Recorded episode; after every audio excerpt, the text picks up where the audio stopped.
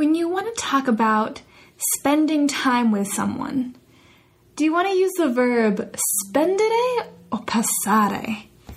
And when you want to talk about telling a story, do you use the verb dire or raccontare? That's what we're discussing in today's episode, episode 175. And we also discussed a similar topic to this in episode 167. So if you haven't had a chance to hear that one, you might want to go back after and just give it a listen. You can find all of the show notes for today's episode at icebergproject.co forward slash Italian forward slash 175. A tutti, this is Cher, and this is the 30 Minute Italian Podcast. Now, as I mentioned before, we are discussing some verbs in Italian that you might be using incorrectly, or that you might want to use incorrectly based on what we say in English. Now, we've discussed similar verbs before in episode 167, and some of those verbs we mentioned again here, but in different contexts. So, without further ado, let's get started. Now, example one instead of using prendere, in some cases you might use fare. And prendere means to take or to get, and fare means to do or to make. So, I can ask you the question Did you take a nap in Italian or did you make a nap? Now, if you heard episode 167, you'll notice that prendere is a second offender.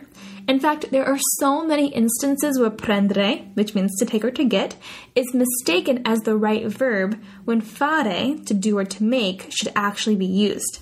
In English, we say to take a break as if they are for the choosing. In Italian, they make breaks, which, in my humble opinion, is much more forward thinking. So in Italian, to take a break would be fare una pausa, as in, ah, sono stanchissima, devo fare una pausa. I'm so tired, I need to take a break.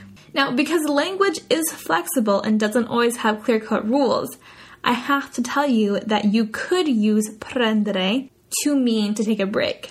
It's less common, but you could say devo prendermi una pausa. But in this case, prendere would have to be in its reflexive form prendersi. So that's a little more complicated than you need right now. So you can just remember to say fare una pausa. Devo fare una pausa. And that's enough to know that you should use fare in this sense. Now, here are some other instances where English speakers might try to use prendere, but in reality, we should use fare. As in, fare una foto, to take a photo. Fare una passeggiata, to take a walk. Fare un passo indietro, to take a step back. Fare un lungo viaggio, to take a long trip. Or fare una doccia, to take a shower. Now, number two, instead of using avere, which means to have, you should use fare in some instances. So I can ask you, in Italian, did you have breakfast or did you do breakfast? Now, the verb avere is a second offender as well. And it's not by pure coincidence that these second offenses are happening because the verbs that trip English speakers up are the same ones over and over and over again. So in this specific case, we say, I already had breakfast this morning. But in Italian, they would say, I already did breakfast this morning, using the verb fare to make or to do, instead of the verb avere to have. So in Italian, that sentence would be, Questa mattina ho già fatto colazione. Questa mattina ho già fatto colazione. And here's a couple other instances where English speakers might want to try to use avere instead of fare. There's to have difficulty, fare fatica a, or to have sex, fare sesso, because in Italian they make or they do sex. now, the next verb is should you use dire or raccontare? So in Italian, did you tell the story or did you recount the story? In English, we say, I told her a story. But in Italian, they would say, I recounted the story to her. So in Italian, that would be, Le ho raccontato una storia. Le ho raccontato una storia. The verb raccontare is typically used within a situation where something has to be told in a narrative format, like to tell the news or raccontare notizie. Now, our final verb here is in Italian, do you want to say, did you spend time or did you pass time? In English, we say, I spent this summer in Italy. But in Italian, they would say, I passed this summer in Italy. So in Italian, we would choose the verb passare instead of spendere, meaning in Italian, ho passato quest'estate in Italia. Ho passato quest'estate in Italia. I spent this summer in Italy. So, now as a quick recap, when it comes to taking naps, we would use fare una pausa and not avere una pausa. When it comes to breakfast, we would use the verb fare colazione and not avere colazione. When it comes to telling stories, we would say raccontare una storia and not dire una storia.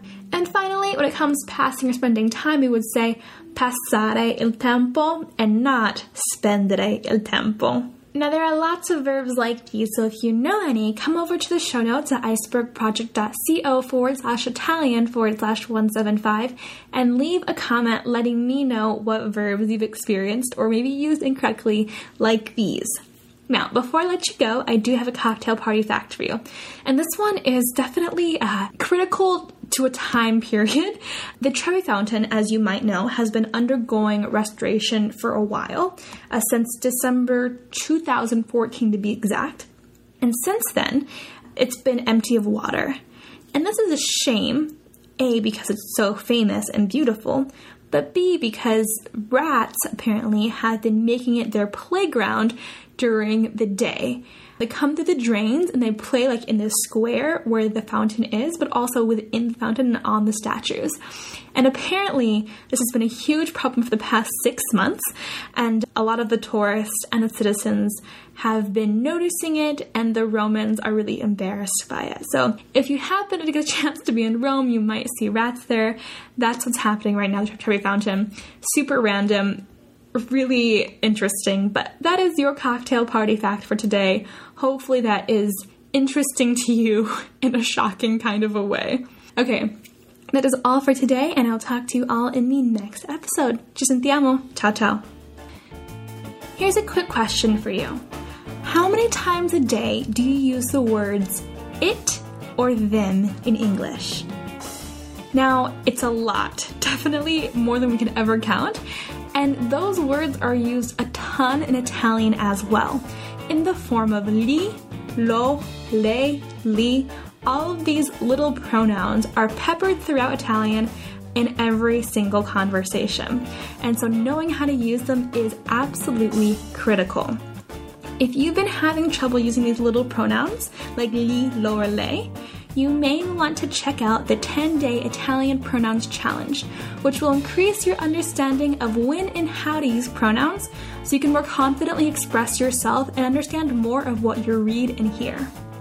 To check it out, go to icebergproject.co forward slash Italian forward slash pronouns.